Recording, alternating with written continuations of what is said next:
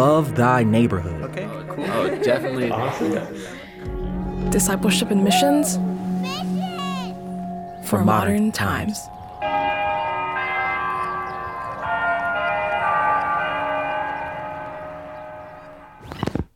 if I'm not practicing patience with a discipline towards joy or thanksgiving, I only see God as a person who is expecting things from me, but not actually giving me good gifts. This is a show about self discovery. about understanding ourselves. about looking into the mirror to see the good, the bad. and the unknown of who we are. This is about how we relate to God. and everyone else. From Love Thy Neighborhood in Louisville, Kentucky. Welcome. Welcome Welcome. to the Enneacast.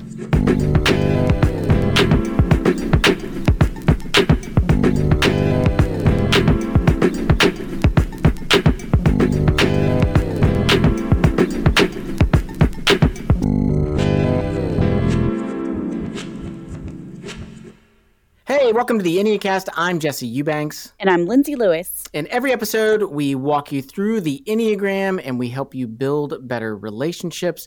And today we are coming to type one, commonly known as the reformer. And a quick note I'm in my office, uh, not in the studio today. And so if you hear cars driving by, that's why. And Lindsay is in a closet at her house. so if she sounds weird, it's because she has a coat over her head while she's talking. So, we are continuing our series on how our personality impacts our relationship with God and our approach to faith. Yes, and this is the last time, dear listeners, that you will get to hear me quote this Richard Rohr quote. He says, How we relate to God always reveals how we relate to people. And how we relate to people is an almost infallible indicator of how we relate to God and let God relate to us.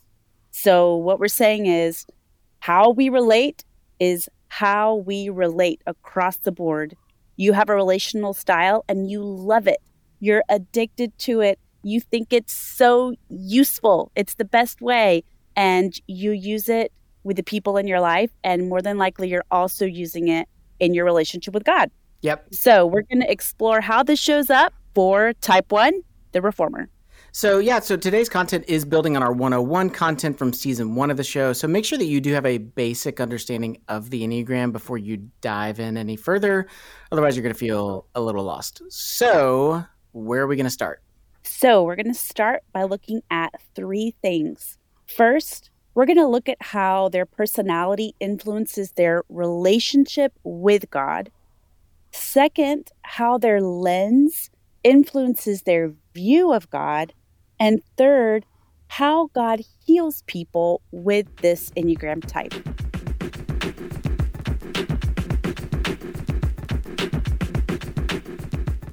So, let's first explore how their personality influences their relationship with God. Lindsay, give our listeners an idea of what this looks like when it's healthy. Right. When I think of the one, I think of somebody who is living for that higher purpose.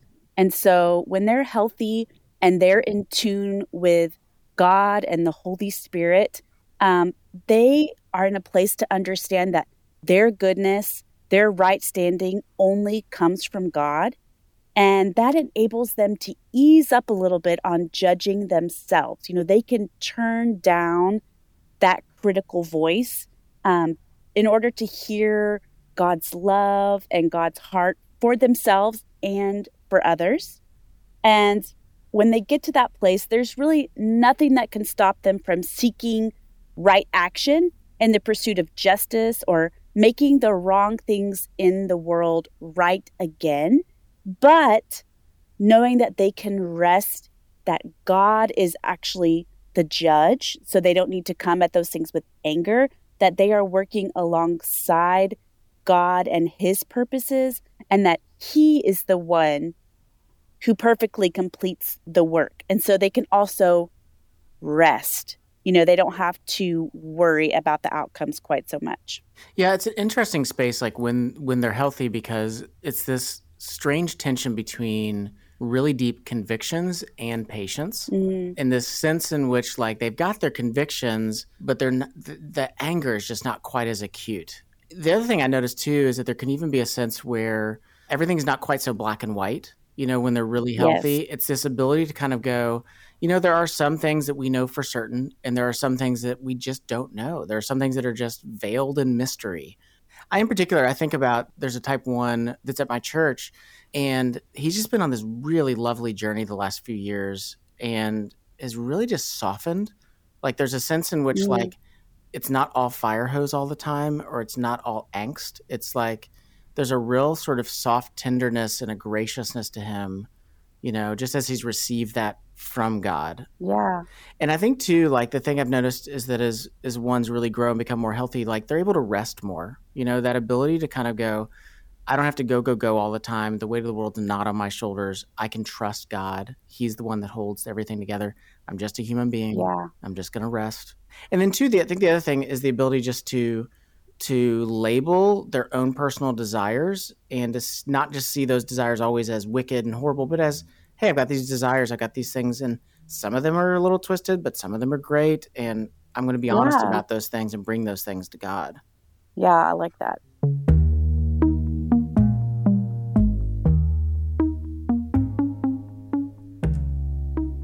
Okay, so that is the good news. That's the good side. I think we also need to uh, be honest. We need to take a look at the fact that there is going to be a negative side. So, how is it that their personality is negatively influencing their faith?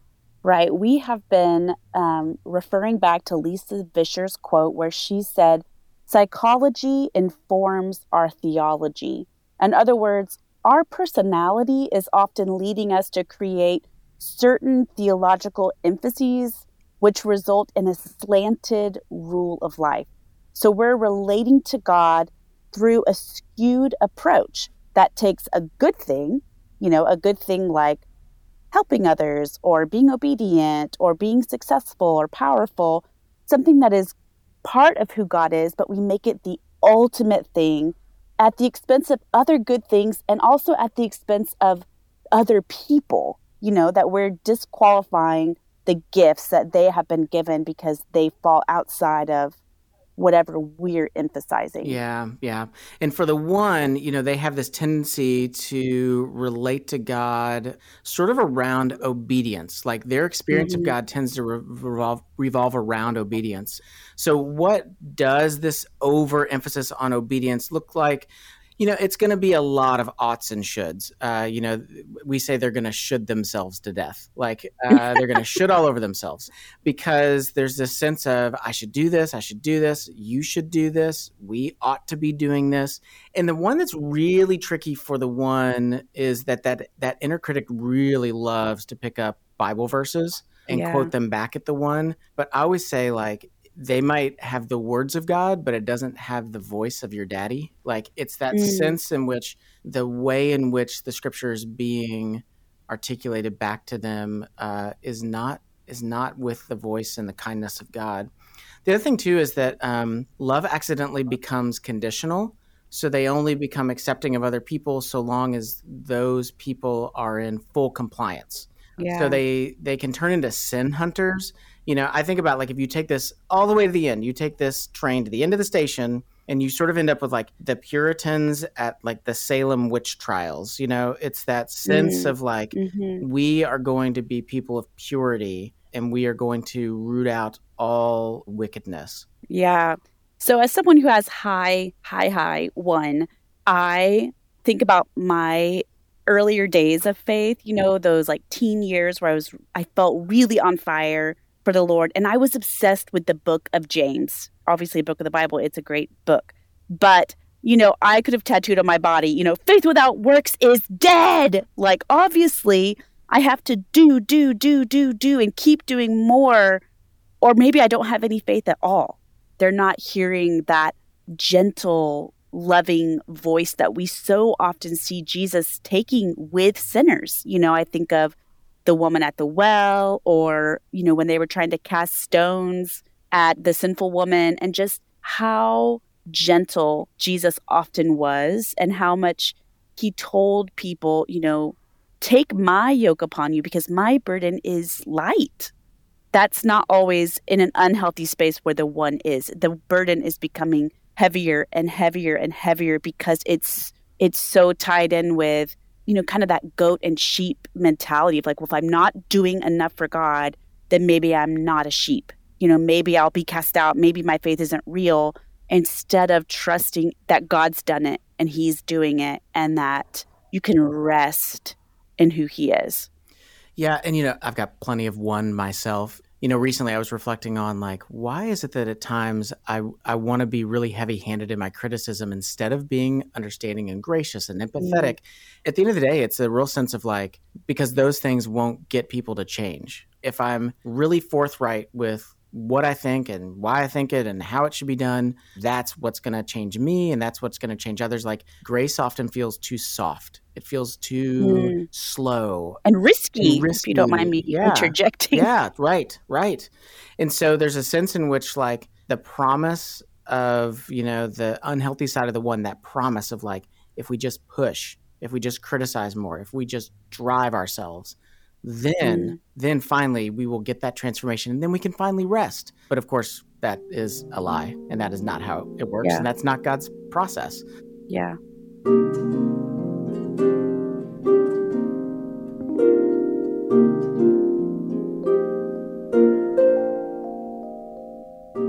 So that's how this type relates to God. But one of the main reasons we relate to God incorrectly is because we see Him incorrectly. Tell us, how does the lens of this personality type distort the way they see God? Yeah. So, how do they tend to see God? They see Him as a judge. You know, they mm. mistake the Holy Spirit who is inside of them and speaking to them. They mistake the Holy Spirit for their own inner critic. They think that's the same thing. So, mm. God is the one who is the pusher of all of these oughts and shoulds. And God will only be pleased with them, only accepting of them, only loving of them, only delighting of them, so long as they're obedient, so long as they live up to the standard and they end up also just having a lot of honestly suppressed anger toward God because they are frustrated with how much he demands. They're frustrated with the fact that there's still injustice in the world. They're frustrated with him because he's not moving fast enough, because they've made a bunch of sacrifices and obeyed him, and he still is not uh, upholding his end of the deal in the way that they think Mm. is best. And so they can have a very sort of dutiful but angst ridden relationship with God. Right. But we love to point out the true image of God that ones represent in the world that God is the full image of, and that is his goodness, that God is pure goodness, that Jesus was completely without sin, and he conveys that onto us as his brothers and sisters, that we are given that full status, full recognition of Jesus's perfection. And that's it's really amazing Yeah. if you think about it that God has declared, you know, Psalms 139, my favorite Enneagram chapter of the Mhm, Bible. mhm. God has already declared that you were wonderfully made. You know, He is not surprised by the fact that you are a sinner because He knows that you are dust, you know, and He is so loving that He even accepts your anger, that He also has anger about the injustices of the world, and that He is the one who will bring true justice and He will bring it with complete righteousness. Yeah. His justice isn't tainted with any sin. Yeah. And then lastly, that God is a God of delight, that He loves to give good gifts to His children, even the ones, you know, that ones you can have your heart's desire oftentimes, you know, that God says, I made you with these desires. Like, use your gifts, use the things that bring you joy to glorify me, because again, His burden is light. Yeah, there's that wonderful quote from Brennan Manning God loves you as you are and not as you should be, because none of us are as we should be. That is a message that the ones need to hear. Like, God's love is not conditional, God's love is Yeah. unconditional. Okay, so for type ones, we've looked at how personality influences their relationship with God and how their lens influences their view of God. So we're left with this final question of how God helps heal people with this type. So, Jesse, as you love to say, he doesn't heal us with good advice, he heals us with good news. So, what is the good news for the type one? Yeah, I mean the good news is this is that he heals your guilt with his forgiveness. He looks at you and he says, "You are good just as you are." You are good mm-hmm. in the fact that you're a part of creation and he said it is good when he created. And you're also good because he has truly replaced your sin and your brokenness with the fullness of who Christ is. When he looks at you, he looks at you with the great affection that he has for his own son. He has that for you. Mm. And he heals your shame with his delight, and he heals your fear with his presence. In this good news, it leads to transformation. So, after receiving this good news, you are invited to respond. And here's how you can do that. As a disciple of Jesus, practice patience tolerate imperfections, and trust that everything is going to work out in the end. God will finish whatever he begins. Mm. Beatrice Chestnut and a few other Enneagram teachers, one of the virtues they suggest that I think goes along great with this is the word serenity, that the opposite of this anger and angst is serenity. And I was thinking about how that goes with patience, that honestly, you have to have kind of the patience first. You have to be able to tolerate imperfections in order to get to that state of serenity. And she calls that a patient acceptance and deep peace with self and surroundings. And so you just picture the one is, you know, they're doing their work, they're resting when they need rest, and they're accepting it's always going to be the not yet. Yeah. So uh, we have a few last tips for investing in your relationship with God from AJ Sherrill's book, The Enneagram for Spiritual Formation. And he talks about spiritual disciplines for each type. So, first of all, the downstream discipline, which is the discipline that's a little easier for most ones to get behind, is going to be justice, you know, seeking justice, working with people who are doing justice work, and stewardship, or acts of service. So they are great at, you know, getting things done, signing up to work. They're going to help people who are in need. They're great at those action responses. The upstream discipline, the one that's really going to help you uh, have a broader view of God and a broader experience of God, is going to be journaling and rest. Journaling from the perspective of getting honest with yourself. Get all the stuff that's, you know, rattling around inside get it out and begin to do the work of acknowledging your true feelings about things and trusting that God can handle it. I mean, have you read the Psalms? You know, David, David mm-hmm. was he brought it, you know, the things that he was feeling. And then the other part of that is rest. And in particular, two aspects of rest. The first one is getting out and getting into nature. It's really helpful and healthy for the one just to see the interconnectedness of nature and that even in a very broken world, God is still clearly holding all things together. You don't have to.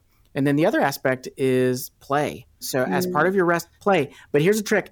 Don't play things where there's winners and losers. Don't play things where there's rights and wrongs. Play things where it's just fun for fun's sake. Um, so that you can begin to tap into joy and celebration and just enjoying life. So, that is our teaching for type 1 and we would love to be able to talk with a guest to be able to explore this more deeply. So we have a wonderful guest joining us today. Our guest is dr todd engstrom. Todd is the executive pastor of ministry strategies at the austin stone community church in austin texas.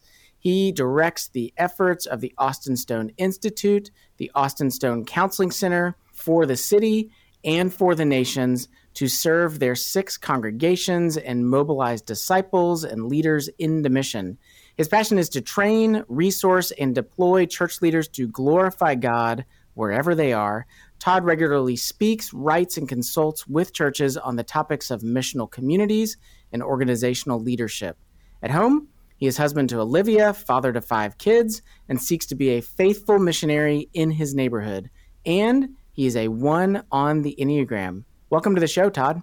Super glad to be here. So it's always interesting to hear your bio read and realize, man, I need to work on that. So. you do a lot of things. That's that's what I read. That you sound like a very busy person.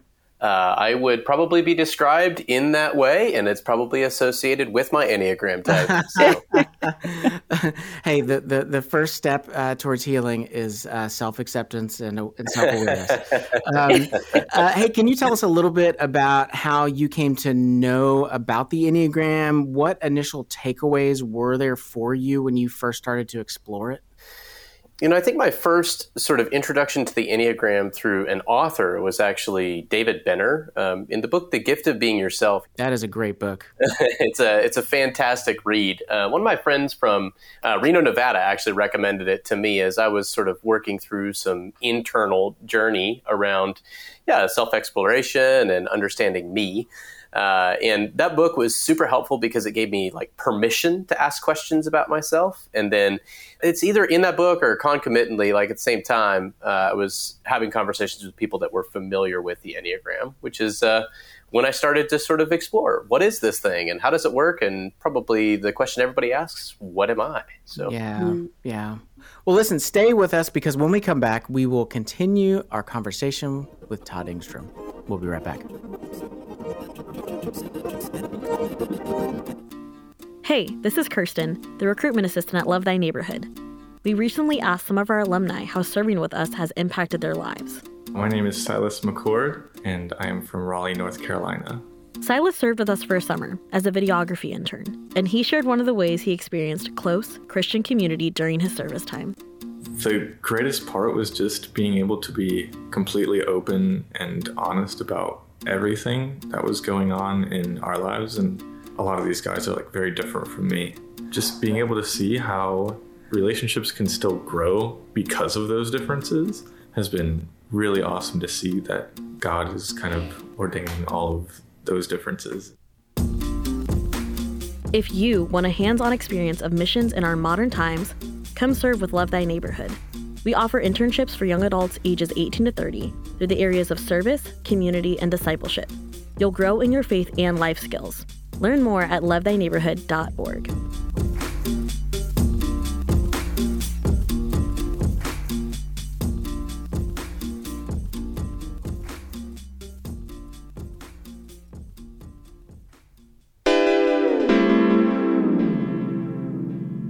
Hey, welcome back to the Enneacast. Jesse Eubanks. Lindsay Lewis. And we are continuing our conversation with Todd Engstrom. Todd, what do you find the most difficult when you think about uh, relating to God? And then what do you find to be maybe easier or more natural?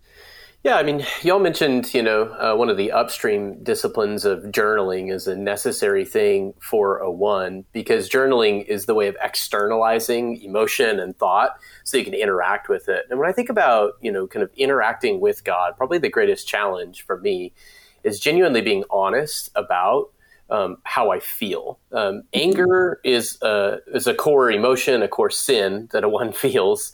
And the way we cope with the inner sense of anger is usually repression, right? So we don't want to have to feel anger. And so pouring out your anger to God when you're motivated by obedience and rightness when you know the truth that there is nothing that God has done that is unjust, there is not a single thing in redemptive history that He has done that is not unfair, but yet I feel this tension of anger at Him for the injustice that I see, you don't know what to do with it. And so, in particular, the expression of anger towards God is a real challenge for me. Um, and I would dare say a challenge for many people who have the type 1 as their um, as their type. And so, so yeah, I think learning to be comfortable with the fact that you are angry, but more than that is externalizing that anger um, in, in a way that's honest and vulnerable, um, but re- but not repressing and um, you know in a sense not bringing that to the Lord is something I've had to learn and work on a lot. And journaling mm helps a ton. Yeah. Anne Lamott says sometimes anger is how the truth escapes jail. You know, I'm thinking about like a decade ago. I, I'm not a one. I have a lot of one though, and you know, I just had this utter meltdown where I found myself screaming, you know, God, this is why I'm mad at you. Mm-hmm. But I think that out of that moment, there was this great healing that began to happen because it was honest, you know, it was honest and God yeah. handled mm-hmm. that honesty. Other people, mm-hmm. you know, I don't need to necessarily go around screaming at a bunch of other people, but I think God, you know, can handle it in ways that other folks can't. Mm-hmm. So, Todd, has there been a moment where you suspected that your personality was influencing your relationship with God or your particular theology? And what happened in that situation? I would say that um, how I relate to God really does bring a sense of desire for obedience, you know, mm-hmm. and in a, in a frustration, you know, when either other people don't obey or I can't obey what I believe or perceive God's mandate or law particularly is. Um, and so when I think about, you know, like situations like that with others and myself, obedience is a thing that I want and frustration, oftentimes, at the lack of obedience, is the normative experience of my day to day life with others and with God. I'm like, God, why, why can't somebody just very simply obey this basic command right now? you know, it's like that is a regular and routine uh, experience of life day to day for me. So when I think about yeah the the struggles and the ways in which I uh, have difficulty relating to God. It's that routine frustration day in, day out for things that seem so simple and obvious. Uh, but again, it's missing the point that obedience is motivated fundamentally by joy, by worship, right? There's a internal affection that makes us want to do things there's certainly an external knowledge of the truth that helps us know what is right and true, but desires at the core of every human being. And what I need to remember in the midst of those things is it's God who gives genuine desire for himself. God is the one who's going to provoke a desire for worship of Jesus. God is the one who's going to give the power of the Holy Spirit to a person to want to live in the way of Jesus, to desire to sacrificially love and serve. And so true motivation is sourced in joy, and joy overflows into sacrificial obedience, not the law. The law produces only, you know, condemnation and death. Um, but the Spirit, by God's grace, gives life and the ability to obey sincerely from the heart. Mm. Are there certain either practices that you do or relationships in your life that help you try to sit in that joy and in the delight and in receiving love from God? You know, are there certain practices or people in your life that you really try to tap into to orient yourself more around that joy? Mm-hmm. Yeah, I'll say it in maybe in a couple different ways. You know, one in God's providence, uh, He gave me a wife who's an Enneagram Seven. Oh uh, yeah, there you go. so, uh, and ones, you know, as they integrate towards health, tend to move towards a seven. And so, in some sense, me actually living the joy-filled, you know, experiential life that God provides for us is uh, mandated by the fact I'm married to Olivia, and she loves to enjoy God's good gifts and God's experiences on this planet. So, an act of discipline is honestly listening to my wife and receiving uh, her directions on how we should function as a married couple and as a family. Mm. Just saying, hey, let's go have some fun together. so, I love that. So I would say that's an active spiritual discipline for me that helps me remember, you know, again, break out of the obedience and pursue joy. Yeah. I think too, you know, gratitude is the antidote of grumbling and in many ways just being consistently committed to the expression of thanksgiving reminding myself that i'm thankful for god's good gifts that i'm thankful for the circumstances that i'm a part of that i'm thankful for the difficult people or the difficult circumstances i'm in. It's just a basic kind of internal reflection and prayer for me often. God thank you for the fact that I have this very difficult circumstance that I need to work through in my leadership. So, Thanksgiving is a spiritual discipline that helps create an awareness of joy um, rather than actually producing it, but it creates an awareness of that's the appropriate response. Mm-hmm. Mm. I think maybe finally, it's recognizing that joy motivates and, and, and worship is what's at the heart of it. But I've also had to like reframe my core sin of anger or the manifestations of frustration towards something that's genuinely good, God ordained, and biblical. And when I think about anger, when I think about frustration, when I think about the sincere, you know, kind of desire for right and wrong, the best word that I can think of is really encapsulated in Romans 12, you know, where Paul is talking about particularly the gifts being expressed in the body. And he says, let those lead, lead with zeal. Um, zeal is like that biblical, God ordained, beautiful expression of the healthy side of a passion for rightness and justice. I want to be known as one who is zealous for the glory of the Lord, not angry about God's glory, not motivated or motivating people to obey, but zealous for those things. That's kind of given me like a positive attachment of a word that's often perceived as negative that helps me kind of orient. Joy isn't just about personal satisfaction, but joy expressed with rightness and truth is zeal. And I want to be zealous and I want people to know me as zealous. So I think about that a lot when it comes to battling, yeah, myself and the ways in which I see the Lord and the ways in which I tend to unintentionally impact people. That's so good. The idea of like, okay, I've got sort of this energy. It can go out in the wrong direction and become sort of this unhelpful anger, you know, or I can try to direct this energy in a way that's good and try to live a zealous life, you know, for the Lord, for other people, a life of meaning. I think that's wonderful. So, Todd, we talked about that each type has this key healing message that they long to hear what impact does it have on you when you imagine Jesus standing in front of you, looking at you, and saying, You are good just as you are? What does that bring up for you?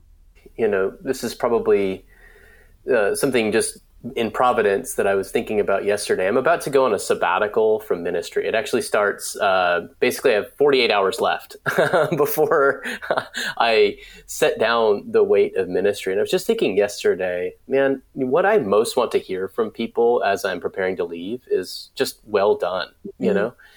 You know, as you're even saying that, there's an element for me that, like, that is what I most want to hear from people and from the Lord. And when I imagine myself, you know, in some sense in glory, beholding the face of my Lord, and he says, Well done, good and faithful servant. Like that's the the most pleasing, the most satisfying, and the thing that I most want in life. And so, yeah, even just imagining that moment moves me emotionally to be like, man, I can't wait.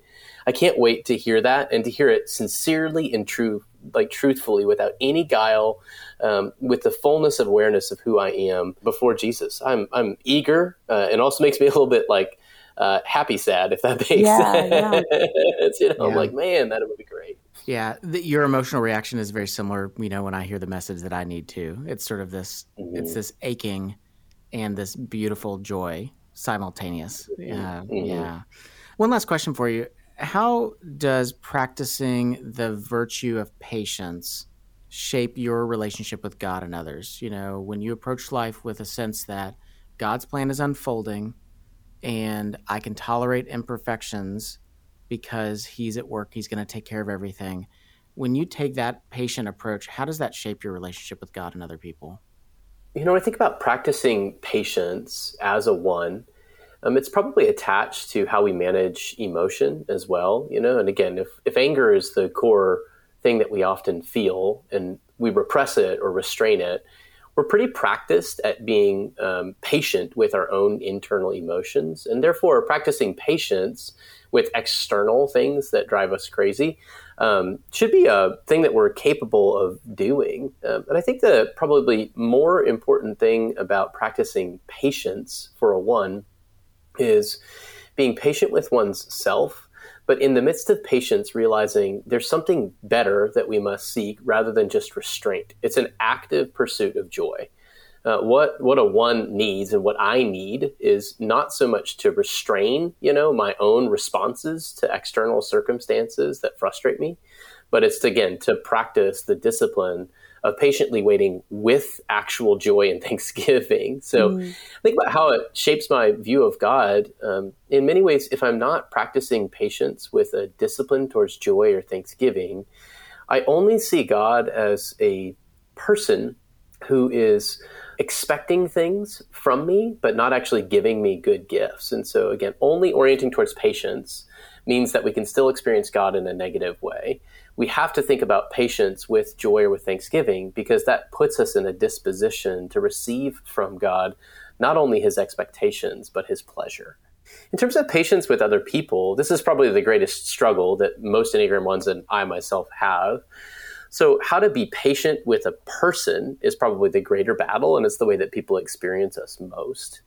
One of the ways in which that I have sought to articulate so I'm both known and vulnerable is to not restrain frustration, but to just simply say, in patience, I am frustrated. Mm. I know I need the grace of God, but I need you to know that I am frustrated right now. I use this uh, with my wife last week. You know, we had our uh, suburban breakdown. We had to fix a transmission, and I was furious. Like internally, she knows. Like Todd is so mad right now.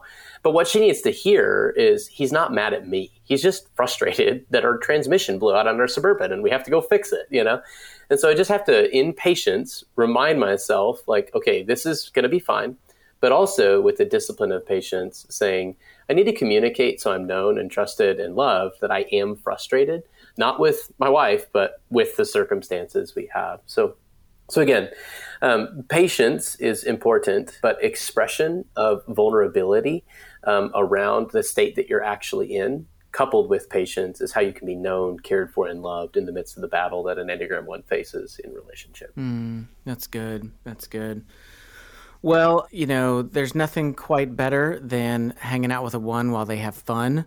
So, uh, so that's what we're going to do. Stay with us because when we come back, we will be playing Your Worst Nightmare with Todd Engstrom. We'll be right back. At LTN, we believe that in order to be loved, you must be known. And part of being known means understanding who you are, which is why we created Mapping Your Enneagram Story. Mapping Your Enneagram Story is a workbook to help you map your life story and understand who you are. Using the lens of the Enneagram, you'll explore how the story you've lived has made you into who you are and why Jesus is the key to living a better story. To get your own copy of Mapping Your Enneagram Story, just go to lovethyneighborhood.org and click the store link at the top of the menu. There, you'll find Mapping Your Enneagram Story plus all our other Enneagram content. And all proceeds go directly to support Love Thy Neighborhood. So go to lovethyneighborhood.org and click store, mapping your Enneagram story. Find the clarity you need to have meaningful, long lasting relationships.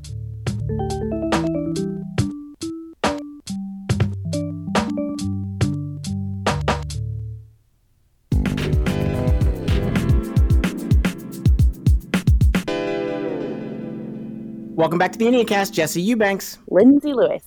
And now it's time for your worst nightmare.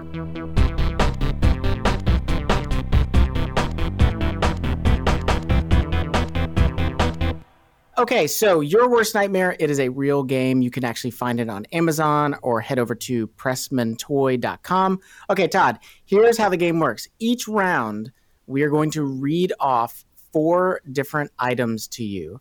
You are then going to rank those four things by how afraid of them you are. Number one being the thing that you are the most afraid of, all the way down to number four being the thing that you are least afraid of.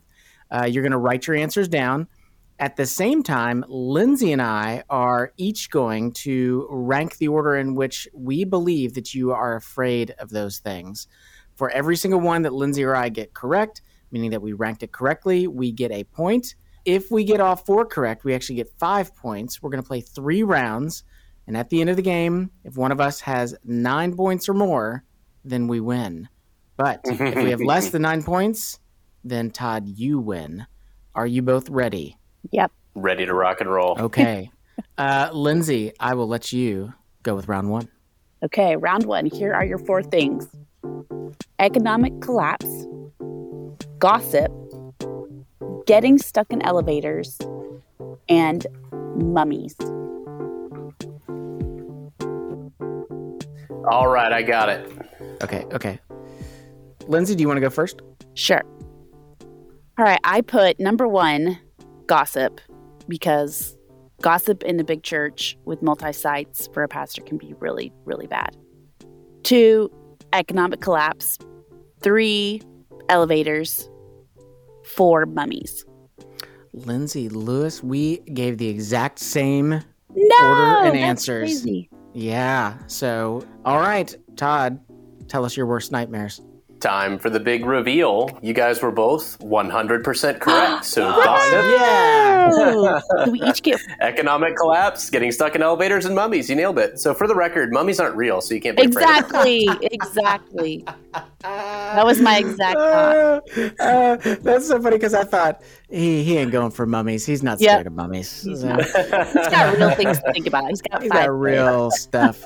Uh, okay, well let's let's make things a little more complicated in round two. Round two, being late, drinking out of other people's glasses, toilets overflowing, and clowns. This one is way harder. Being late, drinking out of other people's glasses, toilets overflowing, and clowns. Can we say clowns aren't real also? Is that an option? Well, they are real.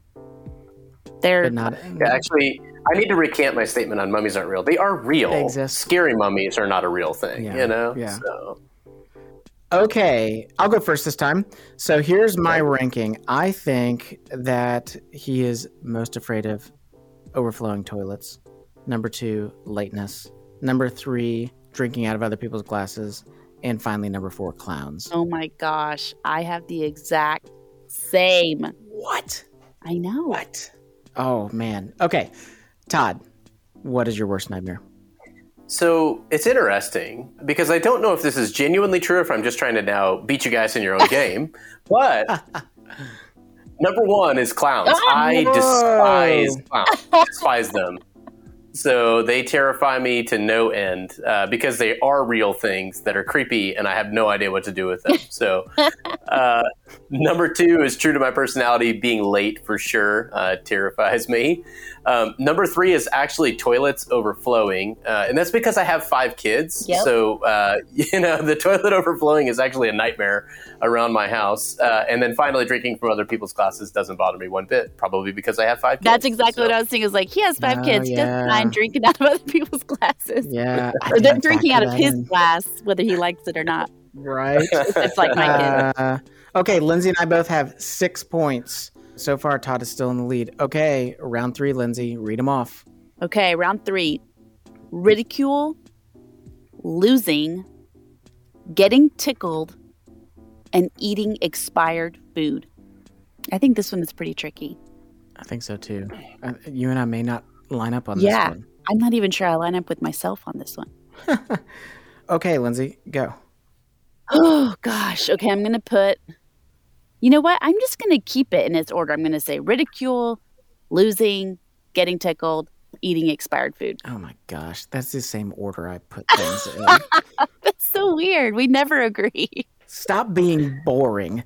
We have to come up with better You things. can change it. I went first. Um, okay, you know what? I am going to. I'm going to switch uh, tickled and food. So I'm going to go Okay. ridicule, uh, losing, expired food, getting tickled. Todd, what is your worst nightmare? Uh, see, these are ones that are hard because you have to know me to know why I would order these in this Mhm. way. But my number one worst nightmare is getting tickled. So ah, should I stuck with my am- gut. Yes, I'm extremely ticklish. Uh, my stepsister growing up used to pin me on my back and just tickle me and torture me with it. Ugh. so it is Same. genuinely worst nightmare kind of territory for me. So number two is losing. Uh, number three is eating expired food, and number four is ridicule. So Oh, I got I'd order one. And I got two. So here's what that means it He wins. means that Todd has won. Yep. And it also means Wow. that I still beat Lindsay By one point. by one point. Hey, I'll take it. I'll take it. So, Todd, congratulations on uh, winning your worst nightmare. Uh, it's, uh, I'm not sure if that's a joy or you know something I should be sad about. yeah, I don't know. Uh, all right, and now it's time for 11 quick questions.